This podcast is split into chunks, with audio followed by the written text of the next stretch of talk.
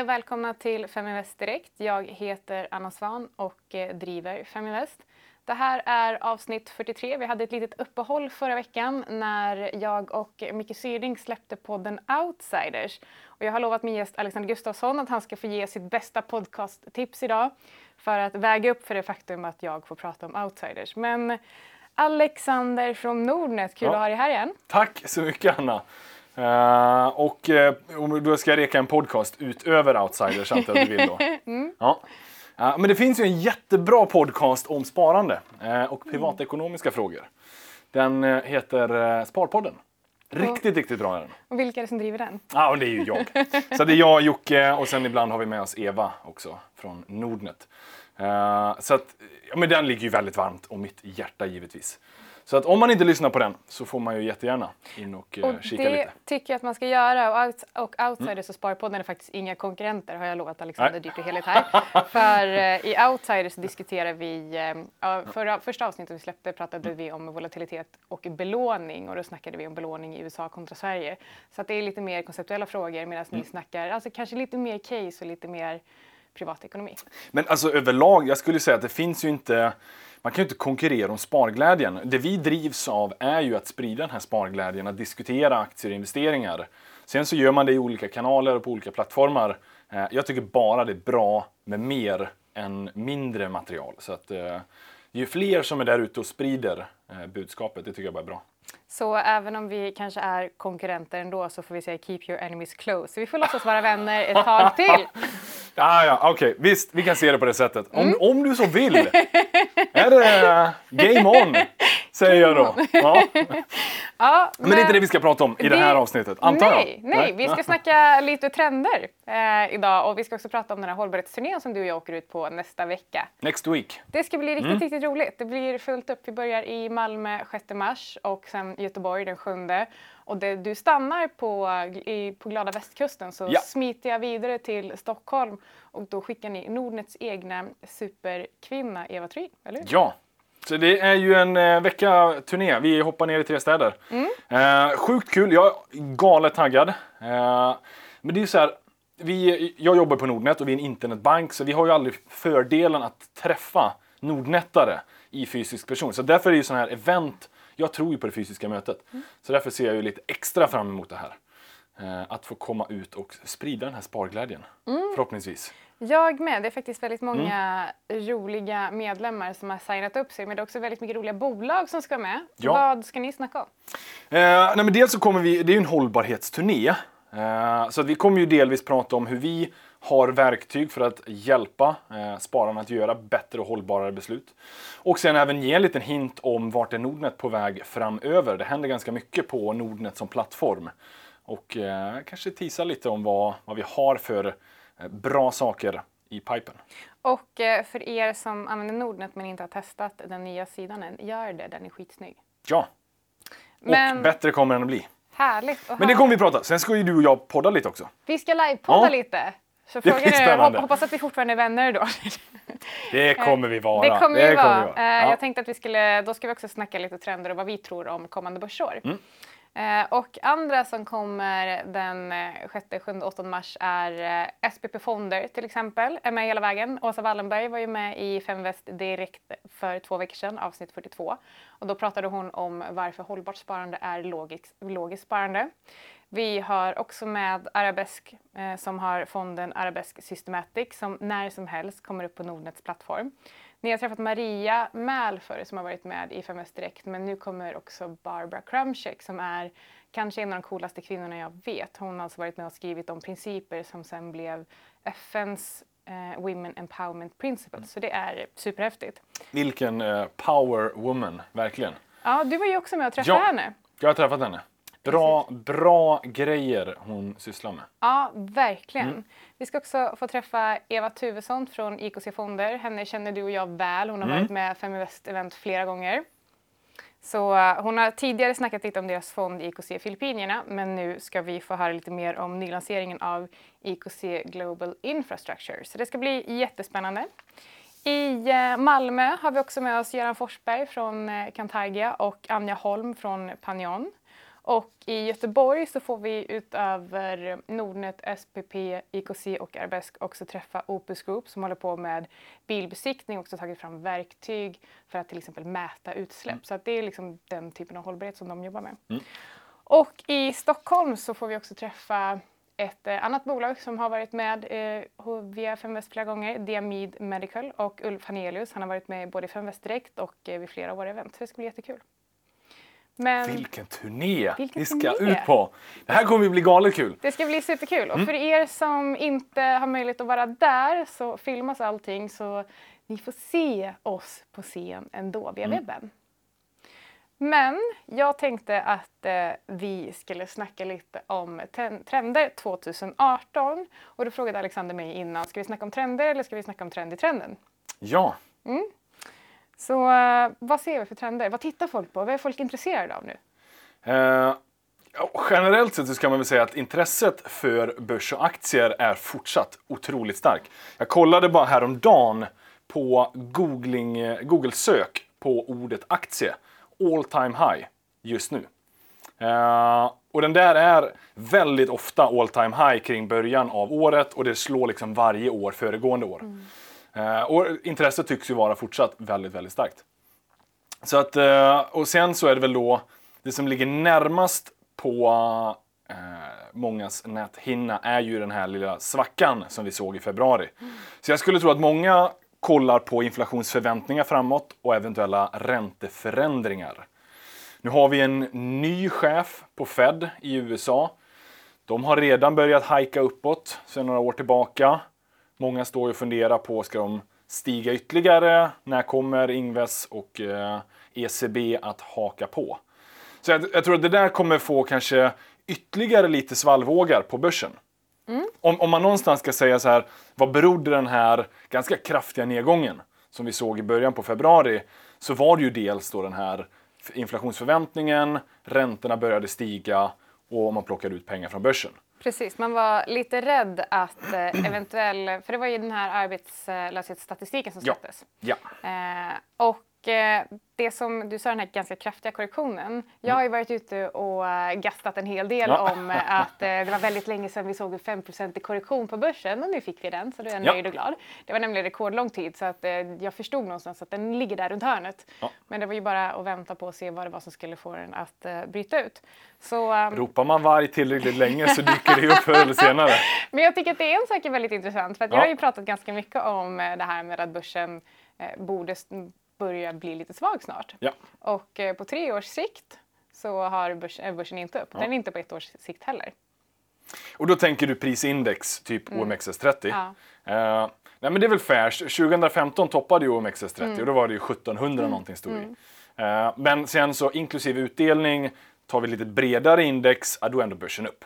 Men uh, ja, OMXS30, storbolagen svajar ju lite i alla fall. Mm. Precis. Och, eh... Men vad har hänt sen den här kraschen då, i början av februari? Bara här nu idag när vi spelar ja, in det här måndag, då är ju typ OMXS30 nästan uppe i 1600 igen. Mm. Ja, precis. Så att eh, för året, eh, ja. i morse innan börsen öppnade, så var ja. faktiskt OMXS30 upp 0,01 procent 2018. Det är ändå plus. Det är bra, det är plus. plus. Ja. Det är plus. Och man får faktiskt också tänka på att vi brukar säga att en genomsnittlig årsavkastning är mellan 6 och 8 procent. Mm. Så att börsen hade stigit mellan 6, 6 till 8 procent redan första månaden, det är liksom inte normalt. Så att, nej. nej. Det, det, var ju en otrolig eufori uh, i början av året. Jag, jag, jag bara så här, över årsskiftet. Jag kommer mm. ihåg de sista dagarna i december, då var det mm. ganska negativ syn, mm. vi stängde ner ganska kraftigt. Och sen andra januari tror jag det var första börsdagen. Mm starkt upp. Mm. Och sen så var det liksom alla dagar i rad mm. efter. Så det är otroligt vilken kortsiktig mentalitet börsen mm. ibland kan påvisa. Mm. Och eh, kanske är det samma vi ser just nu. För vi fick en ganska kraftig korrektion. Det var liksom panik ett tag. Eh, och jag, jag kommer ihåg att jag satt och kollade på börsöppningen i den där veckan när USA öppnade. Mm. Och man verkligen kunde se hur grafen började sakta gå neråt och sen var den bara spikrakt ner mm. under några minuter. Helt, helt otroligt liksom mm. hur snabbt det föll. Och sen nu så studsade det tillbaka. Ja, det, och det var också nästan löjligt för att här, här har vi fått lära oss att räntehöjningar är dåligt för, för ja. börsen.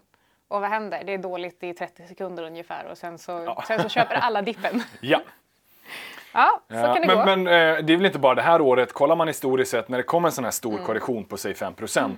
väldigt ofta ser man en positiv avkastning en viss tidsperiod därefter. Absolut. Så det finns ju jag brukar alltid säga att börsen överreagerar i båda riktningarna. Ja, jag har faktiskt också sagt det, att jag tycker att börsen är lite oseriös just nu. Ja. Det, vill... det kanske ska skärpa till sig. Ja, okej. Okay, ja. ja. Dålig attityd, eller bra attityd, jag vet inte vad man ska säga. Nej. Men eh, lite, lite märkligt beteende sig. Dra sig lite i kragen och klippa mm. sig och lugna ner sig jobb, lite. kanske. Ja. Nej, men det är, eh, jag skulle tro att många funderar ju på vad kommer det bli av det här börsåret 2018? Mm. Volatiliteten är ju här, den är ju tillbaka, den har lugnat sig förvisso. Men jag tror att det kommer vara ett år där det svänger ganska kraftigt. Mm, Sen om det är uppåt eller neråt, får, så här, vi vet ju inte var den står i slutet av året, men det kommer nog vara lite svängningar. Mm, det tror jag med, så att man får eh, hålla sig i, mm. tycker jag. Och, eh, och jag tycker att eh, man ska ta tillvara på den här tiden och fundera väldigt mycket på hur det känns för sig själv som investerare och anteckna det. För att då kan man också känna om man är, om man är trygg i sin strategi. Ja. Så ta anteckningar, för det kan vara faktiskt väldigt spännande att gå tillbaka sen om vi skulle se en större korrektion och se hur man som investerare har reagerat på de här rörelserna. Jag, jag skriver under på den. Mm. Det är ett väldigt bra sätt att lära sig av sin egna historia. Eh, det är så lätt att glömma av det som har skett. Mm. Och för, för börsen återupprepar sig väldigt, väldigt ofta. Precis. Men vi har en annan ganska stark trend. Det är väldigt många som pratar om utdelningsinvesteringar. Mm. Och eh, jag har väl eh, haft lite annat att säga om det här för att jag tycker att det känns som att det är en typ av strategi som man kanske har missuppfattat och nu söker man bara högutdelare utan att tänka på konsekvensen ibland. Vad har du att säga om det? Eh, ja, utdelning. Den är ju nästan lika självklar som midsommar och julafton. Det mm. kommer en utdelningssäsong varje år och eh, investerarna tycks ju flockas till det här också det varje år. Mm. Eh, så att nu är det ju väldigt hett att man vill plocka på sig de bästa utdelningsaktierna för att snart trilla in lite pengar på kontot. Jag håller med att det kanske är en del som missuppfattar det, att man försöker hitta den som har bäst utdelning just nu. Och då får du vara väldigt, väldigt kortsiktig, försöka plocka de pengarna, hoppas att aktien återhämtar sig och sen liksom sälja av kalaset. Det är ju väldigt kortsiktig strategi och jag är högst osäker på om den fungerar. Ska man tänka lite mer långsiktigt, eh, då vill man ju inte bara ha de aktierna som har högst direktavkastning här och nu. Eh, utan då får man ju tänka lite, lite mer långsiktigt. Kolla kanske på utdelningstillväxt, utdelningsandel och lite sådana bitar. Det här för mig mm. inte helt osökt in på definitionen av fint bolag som ja. jag har också pratat mycket om. Och eh, jag tror att det var en av Odins förvaltare som fick eh, frågan någon gång, du vad är egentligen ett fint bolag? Och då skrattade han lite för han tycker ungefär som jag att det är ett ganska konstigt sätt att uttrycka sig på. Ja. Men då sa han att om man, nu ska, om man nu ska definiera det så skulle man säga att det är bolag som bygger värde under lång tid. Mm. Och det är bolag som bygger värde under lång tid och som har haft en bra utdelning under lång tid som man kanske ska titta på för en investeringshorisont på lång tid. Mm. Och inte till exempel, ja, det här bolaget har en direktavkastning på 9% jag köper och hoppas på det bästa. Ja men verkligen. En hög direktavkastning kan ju bero på två saker. Antingen att de är väldigt generösa eller att aktiekursen har fallit. Exakt. Uh, nej men jag, jag, vet att du är ute och kastar skit på det här med bra bolag. men, jag fattar ju också att det är så här det används lite floskelaktigt. Men, men det finns ju ett visst syfte av att jag ser ju inte på alla aktier som, som liknande, utan så här, typ hälften av alla bolag på Stockholmsbörsen bara gör ju inte vinst. Så att där kan man ju direkt sålla bort icke bra bolag som inte tjänar några pengar. Men inte, inte bra bolag utan fina bolag. Och, ja. och min kritik riktar sig mot när till exempel eh, när kanske seriösa förvaltare får okay. frågan varför äger ja. det här bolag, det är ett fint bolag. Eller ja. säger om ett bolag vars aktiekurs har gått ner med 20, 30, 40 procent och så säger de mm. varför håller du fortfarande det här bolaget? Men det är fortfarande ett fint bolag säger de då för att det är det enda argumentet de har för att hålla aktien. Det sättet ja, att, okay, ja. att kalla ett bolag för ett fint bolag, det kritiserar jag. Sen förstår jag att det finns fina bolag, eller bra bolag. Ofta kommer det ju en förklaring därefter. Eh, i alla fall bland en seriös förvaltare, så behöver man inte bara stanna där. Fint bolag. What's not, what's not to like liksom. Eh, utan ofta kommer man ju då kanske med mm. att ja, men god utdelning, starka kassaflöden, mm. gör bra vinst. Precis, bygger värde under lång tid. Ja. Det är ett fint bolag. Men sen så, nej. Eh, man ska vara lite försiktig med att slänga sig med de där orden. Mm. Och, och, det är överlag för att folk lyssnar ju på det här för man är intresserad. Mm. Och, och, då kan man ju få någon att liksom få en fel, felaktig uppfattning om det bolaget eller den aktien. Men på tal om fina bolag som mm. haft väldigt höga marginaler de senaste åren så tänkte jag att vi skulle prata lite om banker. För ah, eh, mm. Du nämnde att du tror att vi kommer se någon form av, eller att du tror att banker har lite revanschlust. Ja, men det är ju dels för att de har gått så dåligt under det senaste halvåret. Eh, och du sa höga marginaler. Finansinspektionen släpper ju hela tiden vad är bruttomarginalen mm. på bolåneaffären. Mm. Och nu kom ju den bara för några veckor sedan, senaste siffran, och den är ju all time high. Bankerna har i snitt 1,71 procentenheter bruttomarginal mm. på bolåneaffärer. Det är jättebra. De tjänar otroligt mycket pengar. Och bolåneaffären, den är liksom större än någonsin. Mm. Sen är den upplåst i viss mån för att bostadsmarknaden har ju gått så bra. Den kommer inte fortsätta gå lika bra forever. Eh, men de tjänar ändå bra med pengar och de har gjort det här i ett, inte lågt utan negativt ränteläge. Vilket är jätteimponerande. Så att vi har bra, fina banker i Sverige. Uh, som verkligen har byggt värde under lång tid. Det vill jag bara tillägga. Ja. Så att jag, tycker, jag tänker inte motsäga mig. SEB har väl funnits i kanske 163 år eller någonting. Mm. Uh, och, och, de andra har funnits under en väldigt lång tid också. Jag skulle ändå vilja säga att Nordnet är den finaste banken av dem alla. Uh, ja, jag kan inte uttala mig så mycket. Vi är inte börsnoterade i vilket Nej, fall så det går inte att investera i Nordnet-aktien. uh, men, men så här, banker, kanske att de har någon form av uh, revansch bara för att de har gått så dåligt mm. och det ser ändå fortsatt bra ut. Sen så, total eh, liksom, krascha bostadsmarknaden, ja, men då kommer det se liksom, dystert mm. ut. Men en del tycker kanske att ah, den här sättningen vi har sett nu, den kanske vi har sett. Och nu kanske det börjar liksom lugna ner sig. Och som vi sa tidigare, börsen tenderar att överreagera, både negativt och positivt. Verkligen. Har den nu då eventuellt överreagerat negativt så kan det finnas en viss potential. Jag tror ju faktiskt på ganska kort sikt nu mm. att börsen ska fortsätta upp. Vad ja. trodde du inte att du skulle få höra från mig? Vad är det du säger? Högt, alltså som ifrån den här nivån, från 1600 och uppåt? Ja, jag tror att ja. vi kommer se en nivå om, jag tror att vi ser 1700 innan vi ser liksom en rejält mycket lägre nivå än det här. Intressant. Ja. Alexander tappar hakan. Ja, lite faktiskt. ja, men du, eh, och vad är det som får dig att tycka det då? Är jag nyfiken på? Ja, eh, jag har skrivit ganska mycket om rekyler under börsnedgångar.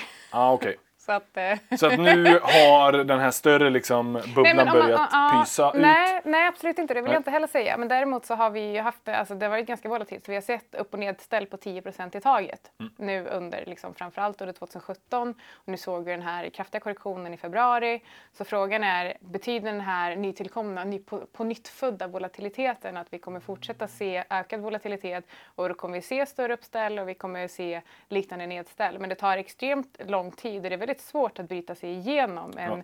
liksom, positiv marknad. Så därför tror jag definitivt att eh, det kommer finnas fler tillfällen att köpa dippen. Ja, grymt. Mm.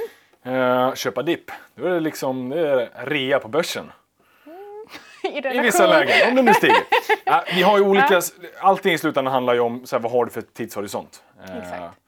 Ska du använda pengar inom kort sikt, då ska man vara försiktig med börsen. Exakt. Oavsett hur bra eller liksom mindre bra det går. Så är det. Den handlar, den liksom, och det är mer risk på kort sikt. Ja, så är det verkligen. Och, eh, och sen är det också väldigt viktigt att tillägga att jag sitter ju och tycker att det här är intressant för att jag gör det här hela dagarna. Ja. Och har du en, en horisont på 20, 30, 40 år, eh, månadsspara och eh, gå inte in och pilla på det under tiden för börsen går upp och ner. Men ja. på lång sikt så brukar det vara ganska positivt. Ja.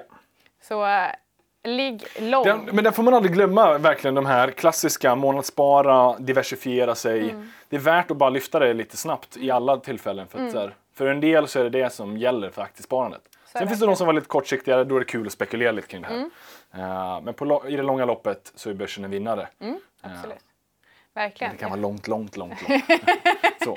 Ja. Väldigt lång sikt. Ja. ja, nej men absolut så är det. Men eh, för att sammanfatta, för att sammanfatta det här då så tror du att eh, trenden för 2018 det är att titta på eh, inflation och ränteläge. Du tror att banker kan ha mm. någon form av revanschlust och eh, utdelningstrenden?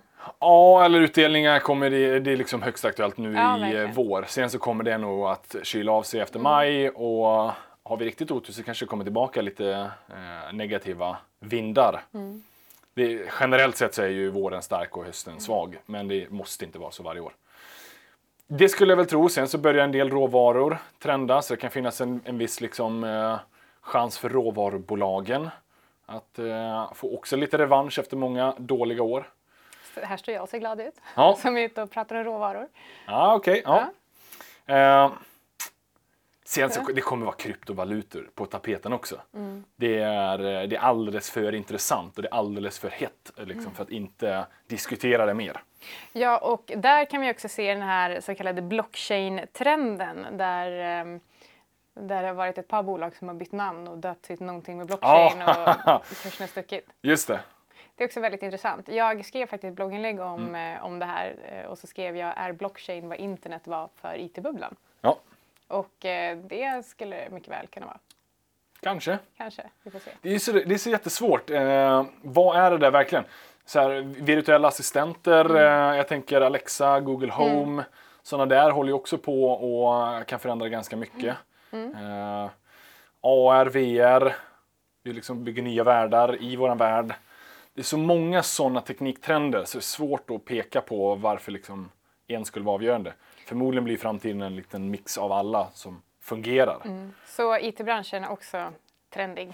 Eh, förmodligen. Mm. Väldigt mycket prat om fintech. Också. Ja, verkligen. Men det kommer det säkerligen vara fortsatt ganska högt intresse för. Alltså finansiella sektorn. Mm. Kanske att det kommer lite mer insurtech också. Uh, alltså försäkringsteknologi. Mm. Ja, mer kring den sektorn. Ja, det ska bli ett eh, spännande år helt klart. Jag tror, tror att vi får göra någon form av så recap i slutet på året. Ja. Vi ska faktiskt Se om vi hade nått rätt eller om vi var totalt, totalt ute och cyklade. uh, vi ska faktiskt I sådana fall var det underhållande ja, Det hade varit jätteroligt. Ja. Då kan vi titta tillbaka på det här och skratta åt hur fel vi hade. Ja. Uh, för vi ska faktiskt göra en till större turné i november så mm. vi återkommer med datum och sånt. Men då skulle vi faktiskt kunna göra, göra som så att vi tittar tillbaka på det här. Ja. Se vem som vann.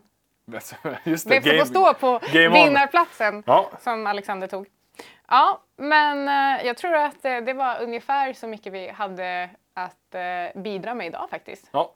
Har du jag kan bidra med här i flera timmar, men jag tror att ska vi hålla oss till en rimlig nivå så får ja. vi nog tacka för det. Ja. Nej, men det är alltid lite kul att försöka fundera över börsen framåt. Jag är verkligen så här, man vet inte vad som händer utan det är bara resonemang och man får mm. ta det som resonemang. Mm. Och gärna bygga sin egen uppfattning. Mm, eh, och, och, fundera lite. Men sen så ingen vet i slutändan. Det man gör bäst i det är att liksom vara förberedd i båda riktningarna. Och eh, en av mina absoluta största förebilder, Ray Dalio, byggde ju sin all weather utöver, utöver Alexander. Ja. Utöver Alexander. Eh, Ray Dalio byggde ju hela sin eh, all weather portfolio som sen blev en av världens största hedgefonder ja. på att vänta sig det oväntade genom att diversifiera i olika tillgångsslag. Väldigt spännande faktiskt. Ja. Men så med de orden, äh, vänta dig det oväntade och se till att sprida dina risker och hitta en strategi som du är bekväm med. Så säger jag och Alexander hej då för idag. Men vi hoppas att vi ser så många av er som möjligt under nästa vecka i Malmö och Göteborg. Yes, tack så mycket och tack till er.